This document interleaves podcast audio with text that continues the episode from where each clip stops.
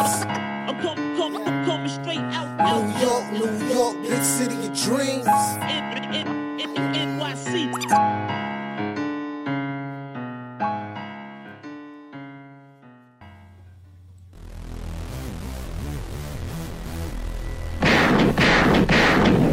What's going on? This is Jay Ellis from the Knick of Time Show. Here to give you that Knicks talk just in a nick of time. After a long layover and a three game losing streak, the Knicks come back into the garden in honor of the King with 14. Okay, hey, Quentin Grimes chips in with 14 points. Obi Toppin gives you 15 points. But him, IQ Immanuel has a career high 940 points, 9 assists, 1 block, 1 steal, 2 rebounds, shooting 82% from 3 and 71%. And the Knicks beat the Rockets in convincing fashion. The Knicks are phenomenal. They shot 58% from the field, 43% from three, 35 assists on a day. This might be the most assists they had all season. And they just played well finally after not looking so good in the first half. And we need this win, and thank God we got it. And we're gonna talk all about it the good, the bad, and the ugly. But there's a lot more good today, so we're gonna talk about it all. But before we talk about it, shout out to fuboTV. If you want to watch the Knicks for free for seven days, you know what to do. Go to fuboTV.com slash KOT. That's fuboTV.com slash KOT. You can watch the Knicks, you can watch other cable channels. And after seven days, you can choose to purchase it or you can cut it. So shout out to fuboTV and shout out to you guys who love watching the show. Please hit that like button. Please hit the subscribe button and hit that notification bell too as well. And always comment because we love the comments. All right. Now I'm gonna introduce you to my guys.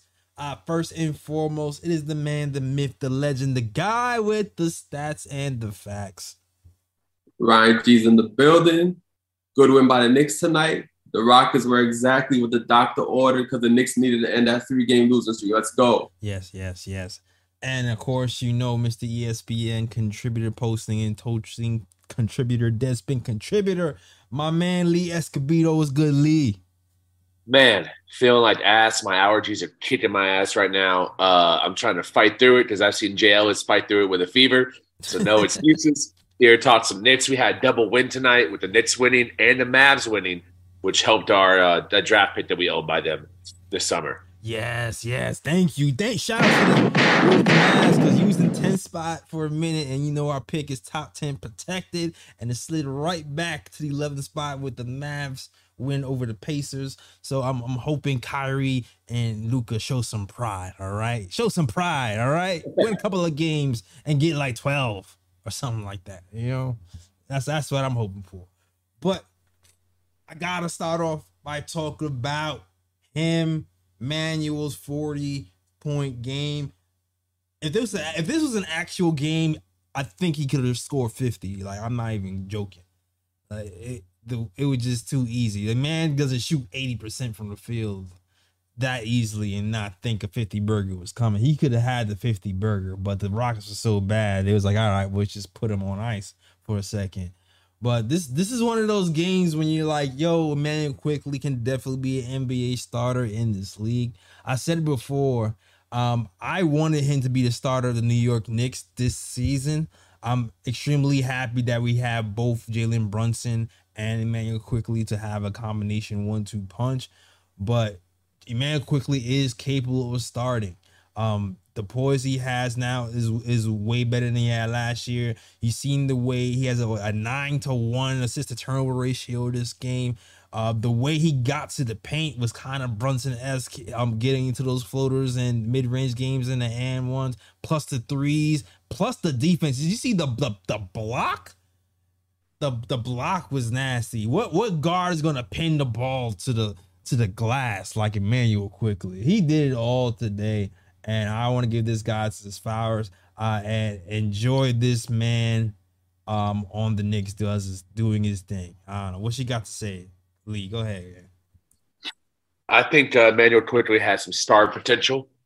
I think if he was starting, I think he'd be averaging around 19, 20 points a game this season. Easily. I would I would like to see him starting next season at the shooting guard spot.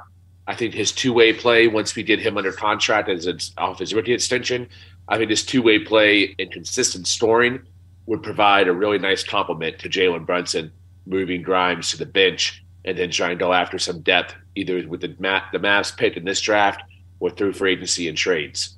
I think his, his potential is probably the highest of anyone outside of Jalen and Julius. And I really, I think the only way for him to reach that full potential is in a starting role. I was arguing with Uncle Fulio on Twitter. Uh, the controversy, one of my favorite guys, but has some of the worst takes on Twitter. Then me and him were going back and forth on Quickley's maturity and his potential. And I really think he will be able to reach what he has in his bag until he's in a starting role. Yeah. Nah.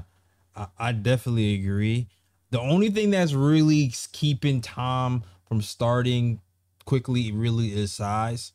Um, but really the you could see kind of like a Cavs situation. You know how the Cavs kind of have like Donovan, Darius Garland situation. It, it would kind of be that would kind of be our situation if Quickley was to start really. Uh, two guys who can attack. Um, you know, Mitchell, who he's undersized guard, but he can defend uh for his positions and so can quickly. Only thing is Quickley's not as heavy, so there might be there might be some problems guarding heavier two guards um long term. But it, man, it's tough. I really want to see Quickley start. I understand why he doesn't, but man, he's just too. Ta- he's just so talented. I could definitely see him having all star potential, all star bursts, um, uh, beyond this season. Yeah, um, I'll say this. I I would like Quickley to start as well, but I think for me, for Quickley to start for the Knicks, especially with a small backcourt of Brunson and and Quickley, I would like the Knicks to get a versatile defensive wing. You know, as somebody with size, you know, I think I think that would like kind of like all you know, kind of balance the small backcourt. But um, Quickley overall tonight, he was great. Forty points, shot 82% from the field, 71% from three. The hot start in the first quarter, the way he was going off. You know, the last game I was getting on him for his shot selection. This game, his shot selection was perfect. Like there was not a shot he took tonight where I was, you know, upset at it. Like he took great shots all night tonight. And I think in the second quarter as well, like he hit some like momentum stopping shots as well. Because in, when it seemed like every time the Knicks built up like a eight, nine point lead, the Rockets always came back and it seemed like Quickley always hit like that clutch bucket that the Knicks needed to like regain that momentum. And he was doing that throughout the game. In the third quarter, he just exploded along with the rest of the team when the team started to pick up defense and and began to increase the lead. So yeah, Quickley had a perfect game tonight. I have no complaints about this man's game tonight. It was perfect. Yeah, I just wonder what his ceiling really could be if he was actually given the chance to start. And, and I don't know, this this game just keeps reminding me of the article um in which he he he was interviewed and he talked about his desire to start eventually, which is why I say I don't know, we might be able to keep him for the next contract, but I'm I'm not sure if we'll be able to keep him for two contracts um in a row. Like I'm I'm extremely nervous about that. Uh I I wouldn't be mad at him because I don't blame him because he, he definitely has the potential to be more than what he's shown. Um, and I shoot, I I still believe that if Alec Burks wasn't playing so much point guard last year, you would have seen it sooner. Um, but it is what it is at this point. Great game from Immanuel Quickley. Hmm. Now, um, Who do y'all like as a, Oh, go ahead. as a comp? I was, I was going to ask both you guys, who do you like as a comp for Immanuel Quickley if he was in a starting role? What player out there, past or present, do you think he would resemble with his ability to, to defend at a high level and score at a high level? You know what, Lee? Before you even asked that question, my mind was kind of racing on what the comp would be. Before, be, because everybody used to compare him to um, yo, why am I Lou forgetting- Williams, Yeah, Lou Williams. But He's better. Better. He's a, he's a better Williams. defender. yeah, He's a bet way better defender than Lou Williams for sure. Um, like it's funny. He's he's taking a lot of Jalen Brunson's mid range game. He kind of reminds me. He kind of reminds me of, uh, tr- like a Treyish young light, but better defense, but not as good passing. Like because of like the way he gets I into like the the lane. Huh? De'Aaron Fox. De'Aaron Fox is He's a better defender than than the De'Aaron Fox as well. huh? Fox has been better this year. Defense. No, Fox has been nice. Foxes. Yeah. Foxes and uh yeah. I mean, that could be a ceiling. You think De'Aaron Fox I don't think he has the speed to be Fox though. Like Fox's speed is crazy. Fast, fast. Yeah, that's true. I can't really think of a comparison right now, though. I mean, it, he's hard to come out with a comparison. with. Like he Yeah. takes pieces of like he takes a little bit of Steph's game, even I, and I'm not calling him Steph Curry shooter. Like I'm not. I hate when you compare. Here's the thing: when you compare people, is is very easy to say, "Oh, Jay Ellis just called him Steph Curry. Oh, Jay Ellis just called him Trae Young." I'm not saying that's who he is. I'm just saying there's like little elements of his, their game in him, like the way Trae Young gets to the lane and stops and draws fouls to get the and ones at the mid range. Quickley does that a lot. Um, like the get in front of you, stop, uh, and use your momentum against you to go the and ones. The way he relocates, I know Ryan talked about this one episode. The way he relocates at three, like, kind of reminds me of Steph sometimes. Uh, but it's, it's like it's not at the level of those guys. He doesn't have the passing, the super high passing IQ of those guys, but he has like elements of their game. That's the best I can come up with. I don't know. Yeah, like yeah, like to me, I think IQ's a mix of different players. I can't really like nail down one player that he's like like an exact comparison to. Like I think he just takes like Jay says, like he takes like several like like little things from different players and puts it all in one. yeah. Very fair. Like he's definitely learned from from uh he's definitely from Jalen Brunson's footwork for sure. Like the pivot, fadeaway, mid range thing. That's he wasn't doing that last year. That's all from watching Jalen Brunson this year. Like he's taking that Yeah. from him for sure. So he he just takes I don't know, he's like a little copy machine. I still remember one game we was watching um Rockets versus Knicks, and I felt like he was copying Dame's game during the game one. like IQ is a guy who studies players uh to the utmost power, studies film, and that's why I love the way he plays and it studies, and it's going to translate. And he's gonna get to where he's gonna go, man. I had no doubt about this his ceiling. I I felt this since last year. I felt this since year one, and I'm glad that we've seen it right now. Yeah. All right. Yo, salute yeah. to the panel. If you want to call in, you can 319-527-6241. Shout out to B Wells, Joe Long, JT Reddick, uh, Felicia Lee, 90s Knicks, everybody else is rock with the KOT show. Um, what did you guys think about Randle's game today? Uh, a lot of people feel like this is a uh, a lot of people feel like um, the microscope might be on Randle, Randle today because of the debacle that happened versus the Orlando. Even though he did play better in, in the second half of that game, but people wanted to see how he's going to react to this game. Um, what did you think about Randle's game today? Um, Randle had a good game tonight.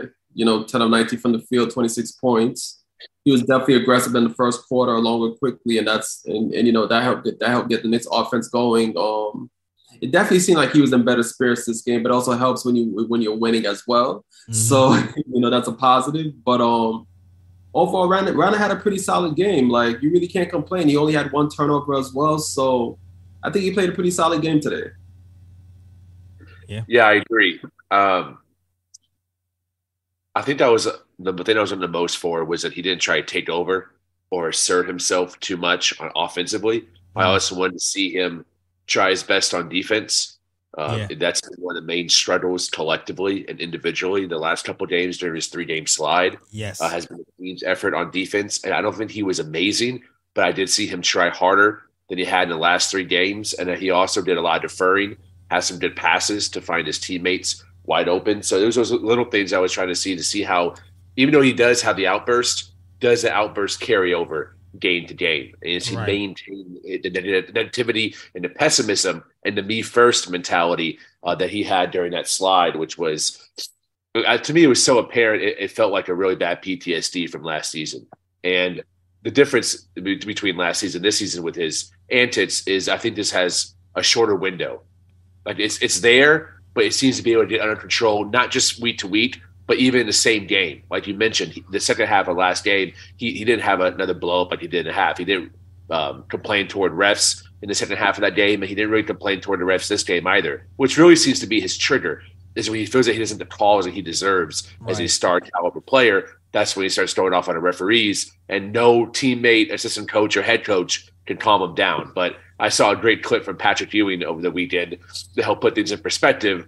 Uh, when he, he was going off on John Starks after not getting a call, and he was like, "Don't touch me," you know, get away from me. Uh, more than 30 years ago. So I think stars that have a really high ego, which you have to to be a great player in this NBA, they're going to have their moments where they feel like they're not getting uh, what they deserve on the referee side of things. And I think Rando's no exception of that. And some of the players I love the most in the past, Ben Wallace, Rasheed Wallace, Zach Randolph, those guys were hotheads too, Kenyon Martin. Uh, so I like to see the passion. It just needs to be, you know, tailored toward winning, not toward individual accolades.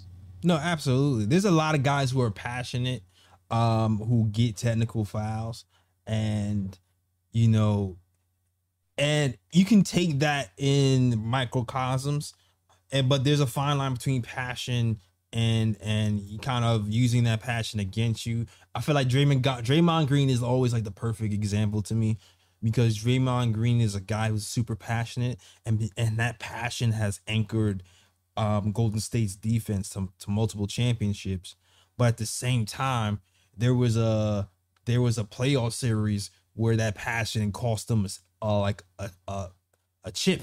Like most, some people will argue because he was suspended, and and those are the, and those are the type of lines you walk when you're a passionate person. So you appreciate the passion, but you also know how far it can it can go, and you want to be able to kind of pull it back. You know, so like I do appreciate that mm, uh Randle cares. And like I said before, when it happens every once in a while, that's fine. But when it's like three games in a row of the same type of technical foul blow up because of the refs and not getting the calls, then it's like, all right, we have to kind of nip this in the butt because especially, you know, we playing the Miami Heat. We already know what the Miami Heat does. They play tough to play physical. They're gonna try to draw fouls. They're gonna try. They're gonna they're gonna try to get under your skin. And knowing how you react, they're going to play on that. They're going to play on your emotions. So you're gonna have to be ready for that.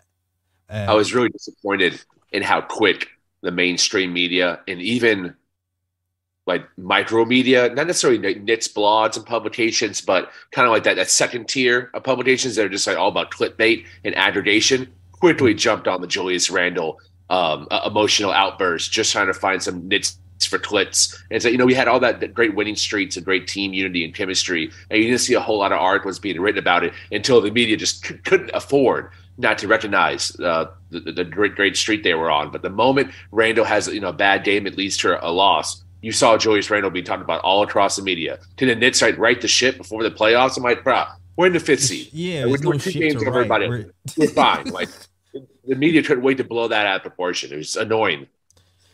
Yeah.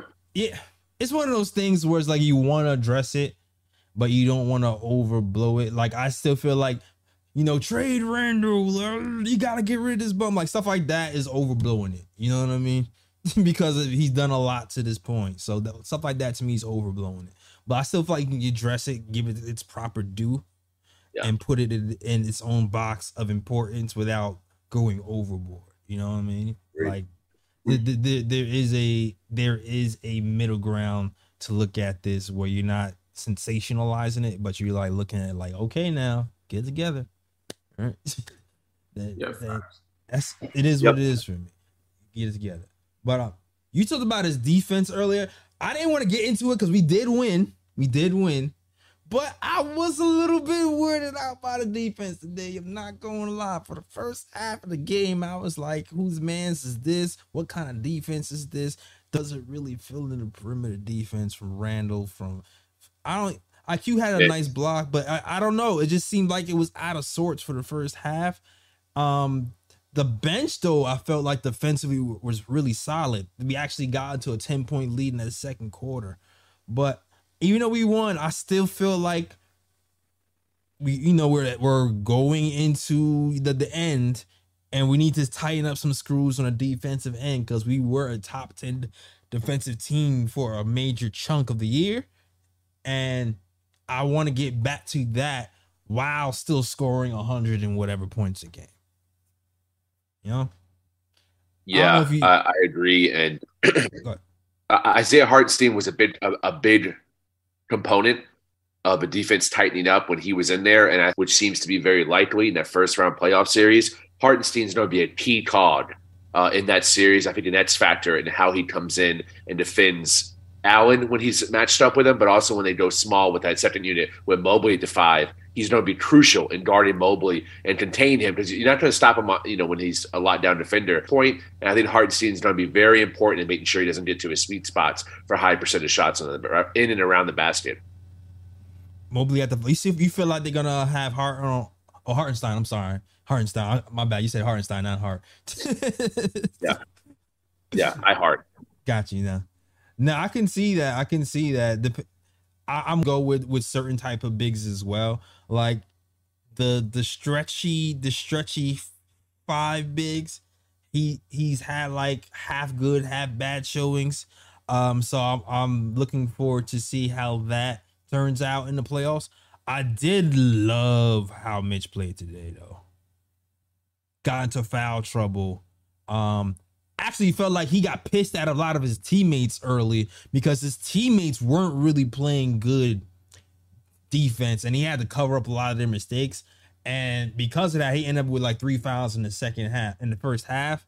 But that third quarter, I feel like Mitch's defense single handedly kept the Rockets at bay because I still felt like the perimeter defense was still not all the way there. But Mitch just cleaned up mistakes. There was one play where I feel like he he he kind of pulled the Embiid where he faced one defender, deterred that shot, turned around the opposite side and blocked that shot. And I'm like, what? And there was another shot where he just snatched the ball out the air in a dunk attempt. And I'm just like, yo, how I that I, I'm leaving the court. If that ever happens to me, like somebody just snatches the ball out the air as I'm trying that like that's embarrassing as hell. Mitch was phenomenal today. Yeah, um, yeah, that play in the second quarter that got him that third foul was, I think, um, wasn't on Kevin Porter Jr. when he split the double team? I think it was Quickley Yeah. and Barrett on the on the perimeter, and he split the double team, and then Mitch had to cover that up, and then he ended up fouling Porter and get out the game in the third quarter. But yeah, his play in the third quarter was, phen- was phenomenal. Like he was definitely great on the defensive end, and that block on um Jabari Smith was nasty when he snatched it out the air like that, and, and then on top of that had his man arguing to the refs and get a technical called uh, on a get a technical foul because he thought he was fouled on that. And when he saw the replay, like that block was clean as hell. So yeah. yeah, Mitch was a menace on defense in the third quarter. Yeah. That's one of those embarrassment fouls when you you pretend it's a foul because you're so embarrassed that it look crazy. like that's it's one of those. It's one of those. Yeah, what's happened with the connection, guys? I'm sorry. I don't know what's happened with the connection. I've been fighting with this connection for like two weeks, trying different stuff. I don't know what's happening. Uh, but it's been weird. I'm sorry about that, guys. All right. Yo, I seen an interesting question um about Quentin Grimes. I want to get your guys' thoughts on this. You know, Josh Hart has come here. He's he's been a significant impact on his team. Um, stabilized the defense. Uh, he's gotten our net rating on a def on on that from that bench from a negative to a positive ever since his insertion. Um, but I've seen somebody feel like during the playoffs, Josh Hart should start over Quentin Grimes. I never really thought about that. I kind of like the way things are and the way they're constructed with that lineup. But how do you feel about Josh Hart starting in place of Quentin Grimes in the playoffs? Well, I'm a firm believer in if it's not broke, don't try to fix it.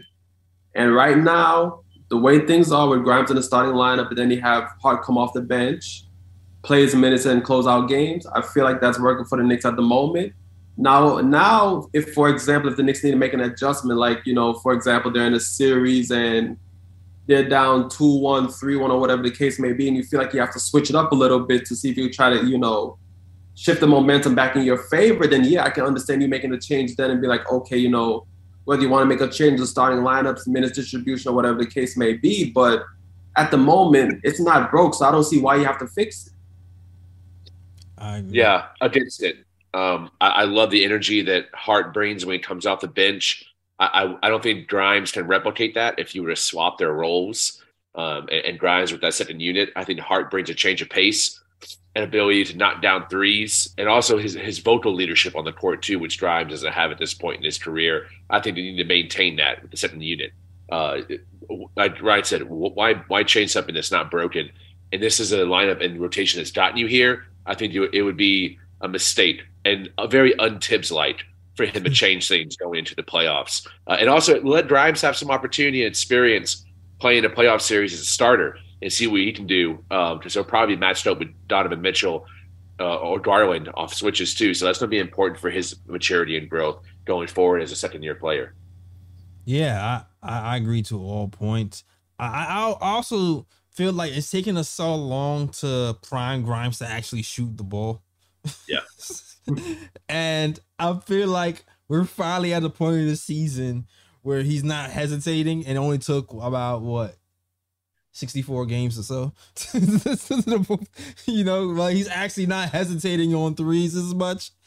And I love Hart. Hart does a lot of things well, but he he still kind of hesitates on open threes sometimes. And I feel like with this particular group in the starting five, you need that guy who's gonna pull that trigger, that Evan Fournier like type of guy who's going to play defense and pull them in that first unit role. And I do agree with you guys as well with the second unit. I like having Josh with the second unit, pushing the pace, getting Obi easy buckets. Him and Hartenstein's chemistry is kind of great, where they gotta push both passing the ball to each other. I love all of that.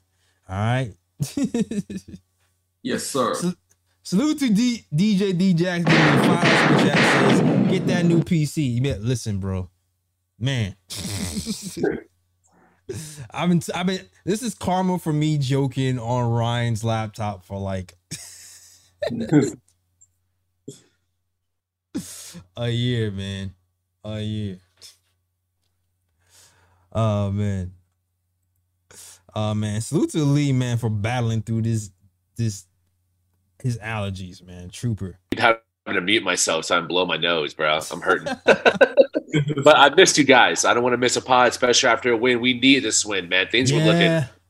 bad. The vibes are bad. The vibes are back, man. New winning streak is coming.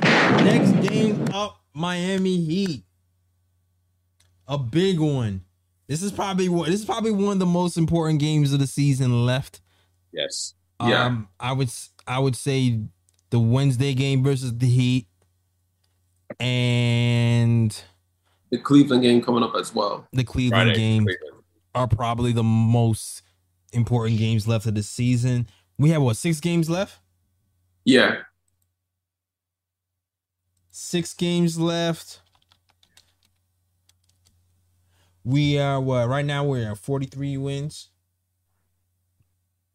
43 and 33, I believe.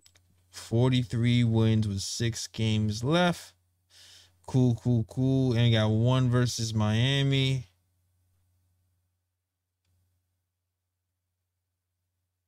Hold on a second. Miami, Cavs, Wizards, Pacers, Pelicans, Pacers.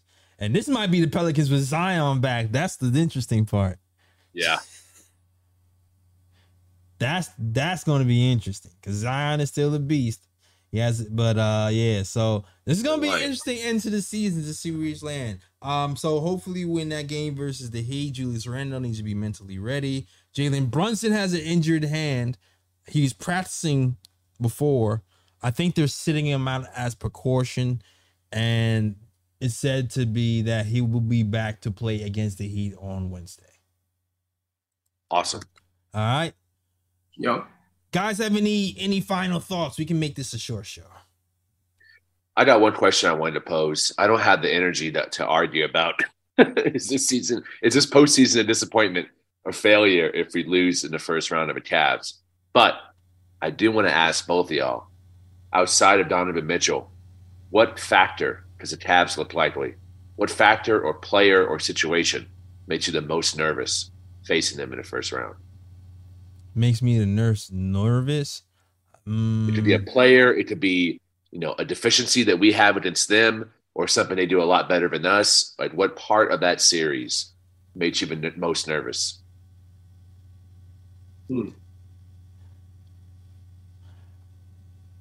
I feel like you have to. Well, first of all, Donovan Mitchell is a beast, so you're always going to worry about his offensive output. Um, Evan Mobley has been getting better quietly. Um, I think Julius Randle can definitely punish him for sure, but sometimes what I worry about Randle is when you have like a four game setup with him where you can see everything he does. Um, I, I I'm worried. I'm always worried about Randle's overthinking in high pressure situations in general, especially in, in in this type of series where people can game plan for his tendencies for long periods of time. So I, I'm definitely worried about that, and I want. I'm curious to see which RJ shows up. Like I'm, I'm really confident in Jalen Brunson. Obviously, um, I feel like Jalen Brunson will be able to cook everybody. But my, my thoughts this this second half of the season has been they're going to try to get the ball out of Jalen Brunson's hands. That's usually what people start to do at the end of, uh, against end of game situations. And when that happens in tight spots, who's going to respond? Is it going to be you know? Because I that's why I've been asking for IQ to be on the floor more. But even sometimes when IQ is, is on the floor more, he he's he's not so much of a ball dominant guy, but more of like a decoy guy. You know what I mean? So it's still kind of Randle or RJ. So like I want to see like how they respond. That's why I look very closely at those type of moments. Um, in general, ever since after the All Star break. okay. I just want to clarify. You- You're asking about which player scares me on the Cavs besides Donovan Mitchell? Which player, uh, which element of their team, offensively or defensively, um, what matchup? I mean, it really could be could be any angle. Well, I think in the starting lineup, the only player that really worries me is Donovan Mitchell. You know, since he's a star and he can go off at any time.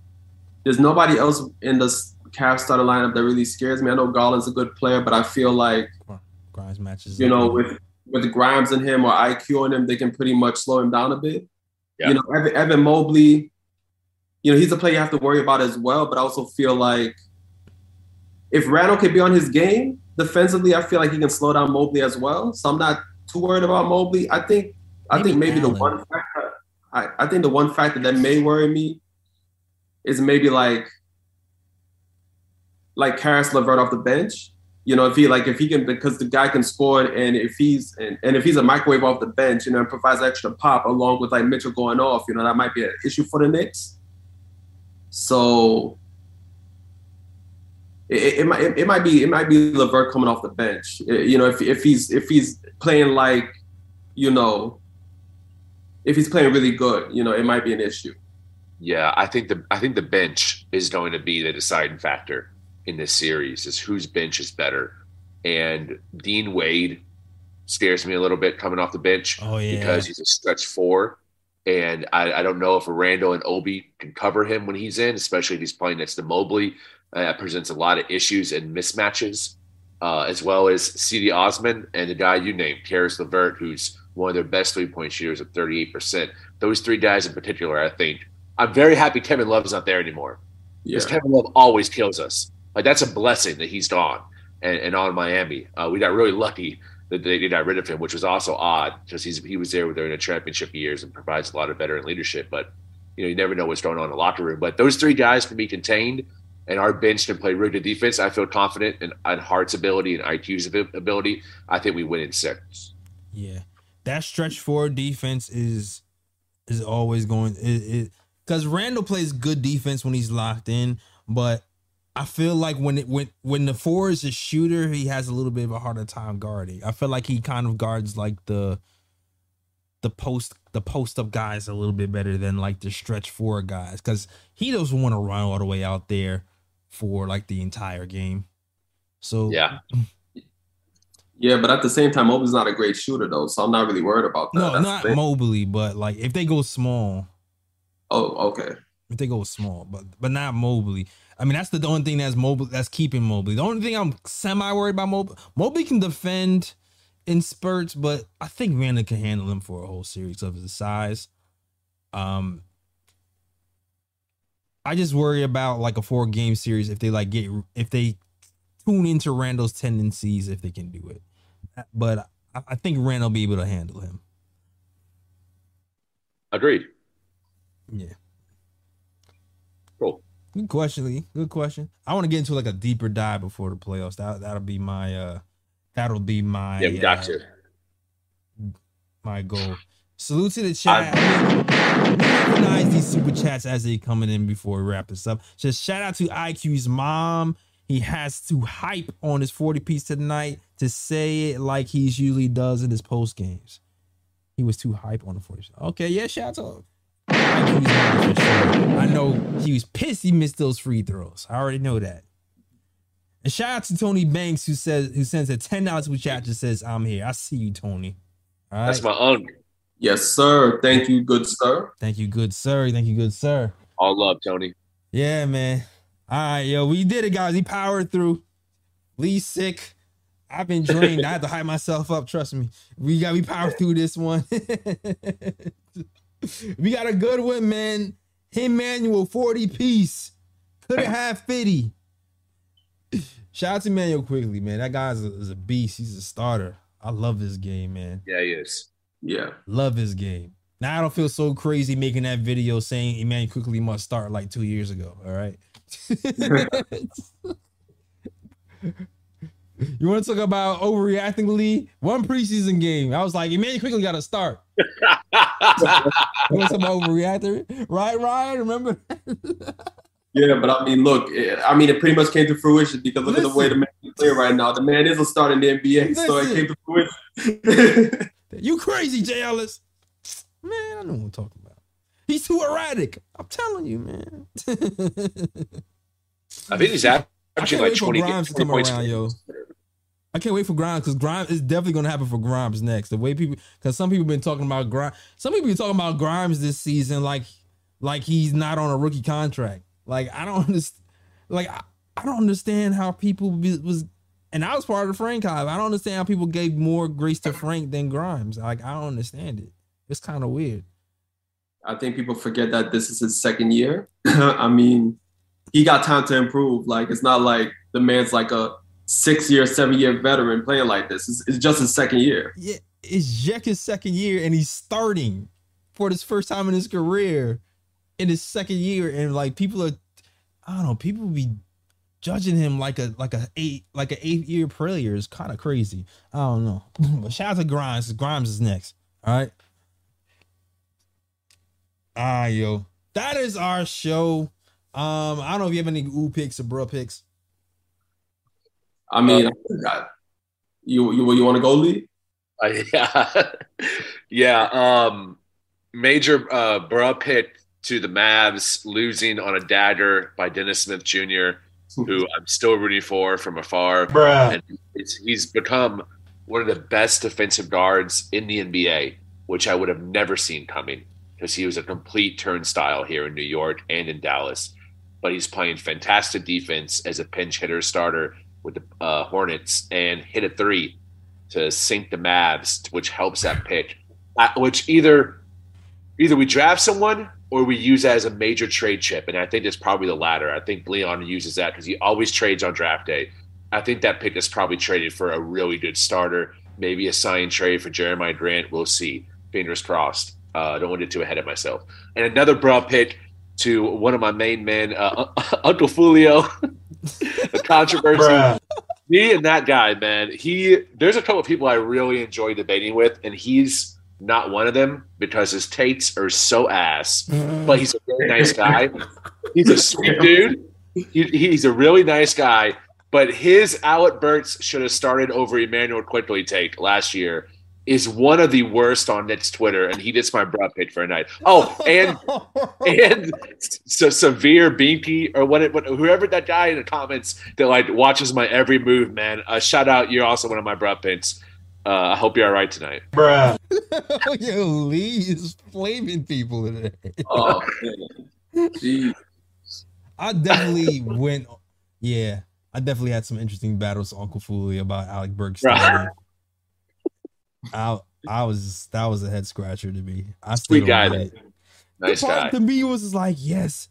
I still remember. I still remember. Yes, we're starting Alec Burks because he's a better. Def- he's a tall defender, and he's a, gonna be a better defender. And then you look at all the defensive stats, and Alec Burks is getting cooked.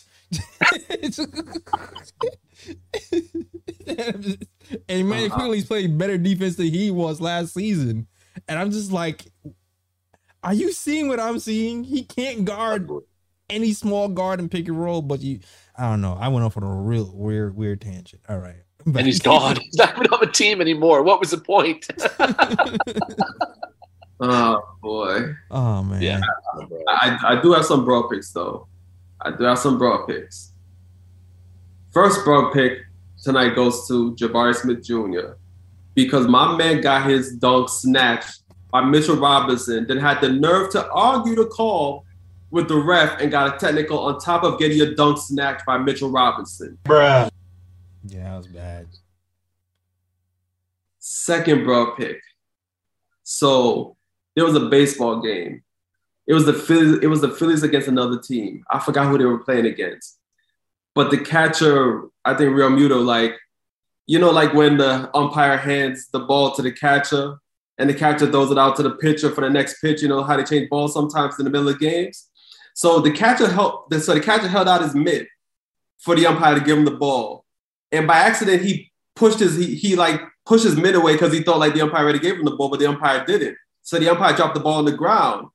And the umpire took offense to that and threw the man out the game. Hmm? Bruh. Drop the bro. All right. Oh, Hold that Ref- L. referees all over the place going crazy. That's that's all I heard. Fire all the refs. All right. And then another broad pick for a ref, the Creighton versus San Diego State game. So this is how refs are inconsistent. For the whole game, you're refing the game and not calling any fouls. So guys are being physical, you're not calling any fouls. The final play of the game, I forgot who it was on San Diego State. He was driving to the basket. He went up for a floater. The Creighton player, to be fair, he did have his hand on his jersey, and usually that would be a foul. But the thing is that worse has happened throughout the game, you and you did not call it, but you decided at that moment to call a foul on that play, and then give the and give San Diego State two free throws at the end of the game for them to win it. That was wild as hell. Bruh. Yeah. The school of Donahue, man. It happens everywhere. happens everywhere. And Ryan That G. man, that, that man clearly clearly had his money on San Diego State. He clearly had his money on San Diego. Yo, shout out to Tony Banks who said defund the refs.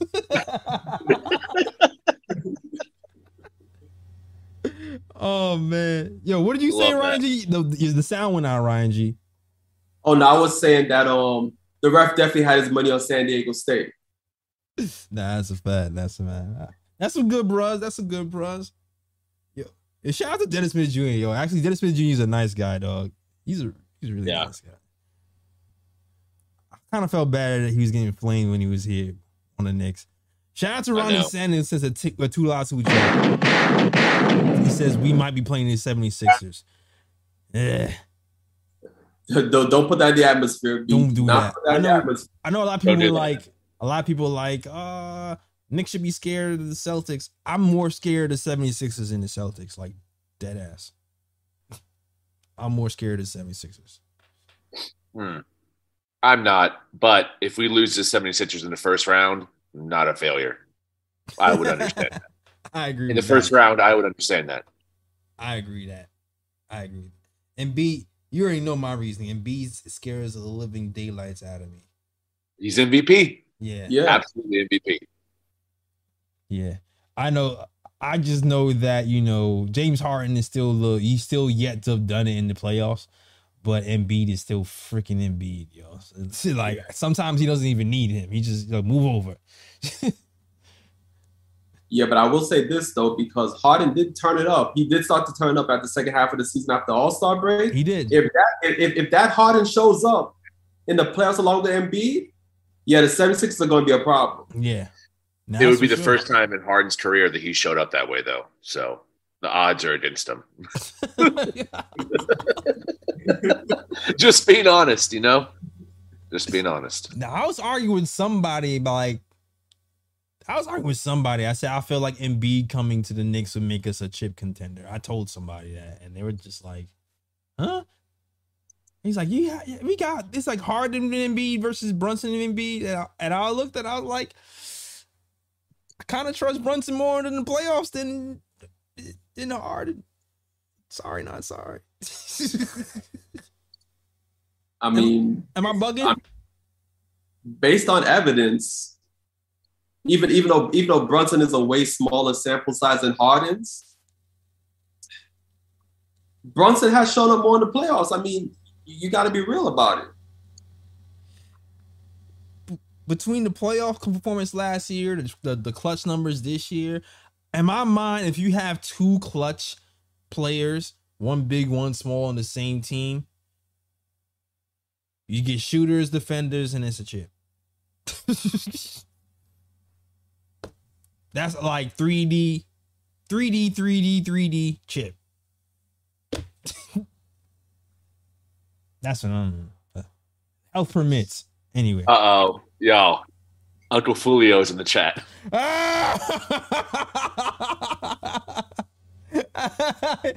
My bro pick has entered the chat. What's up, Julio?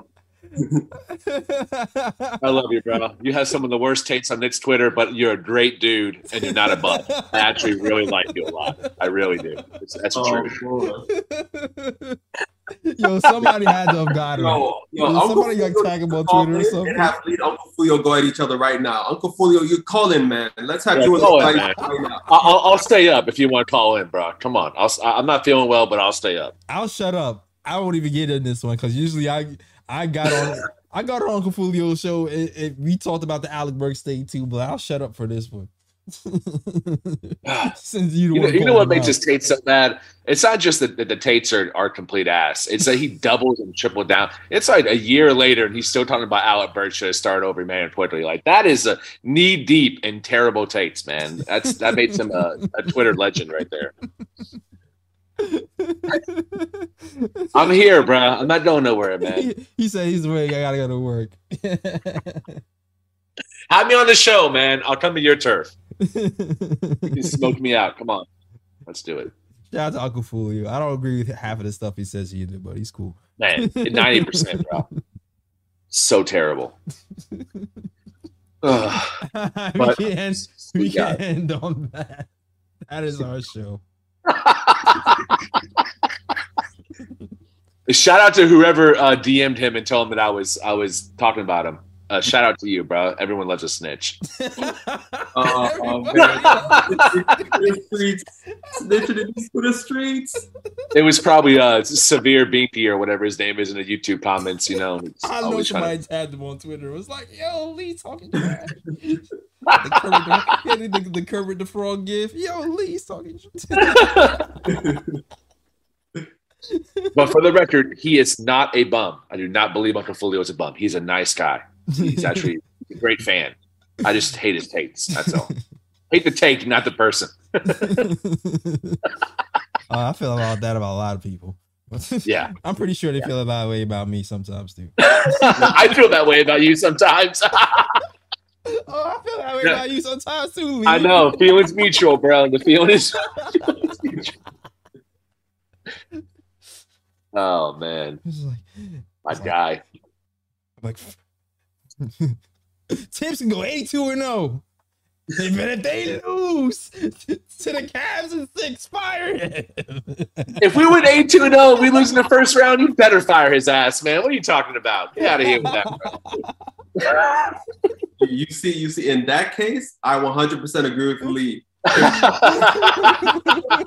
And we're like 82 and 0 and losing the first round. That coach should not see the light of day next season. He should not see the light of day. oh man, Uh, that was a bad example for a joke.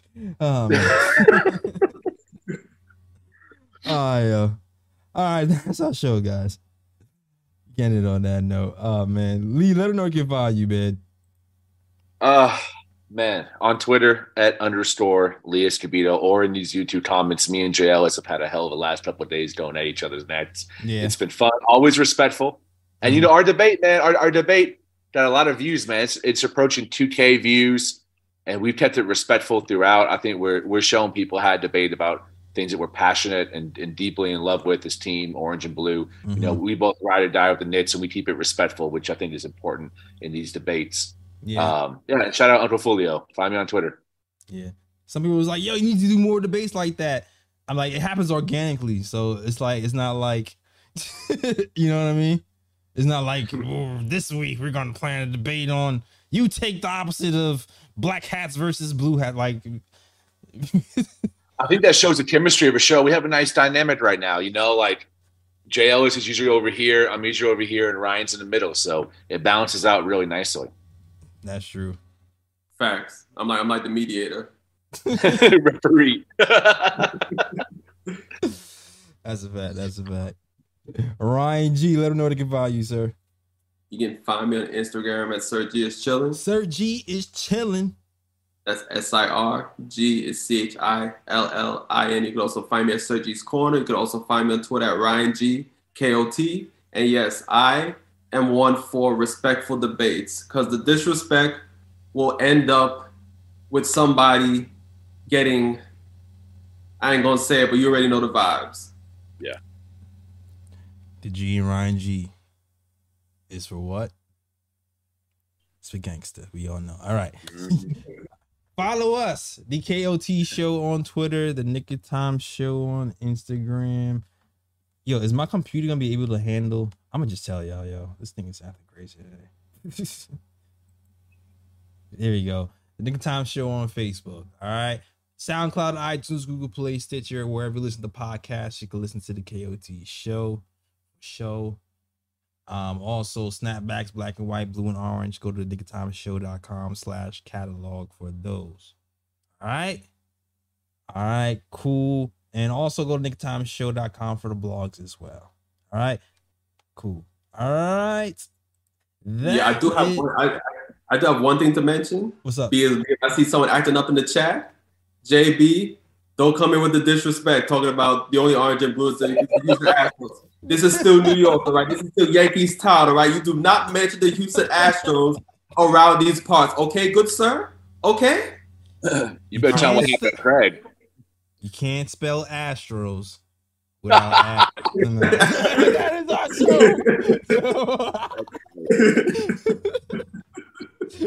yeah.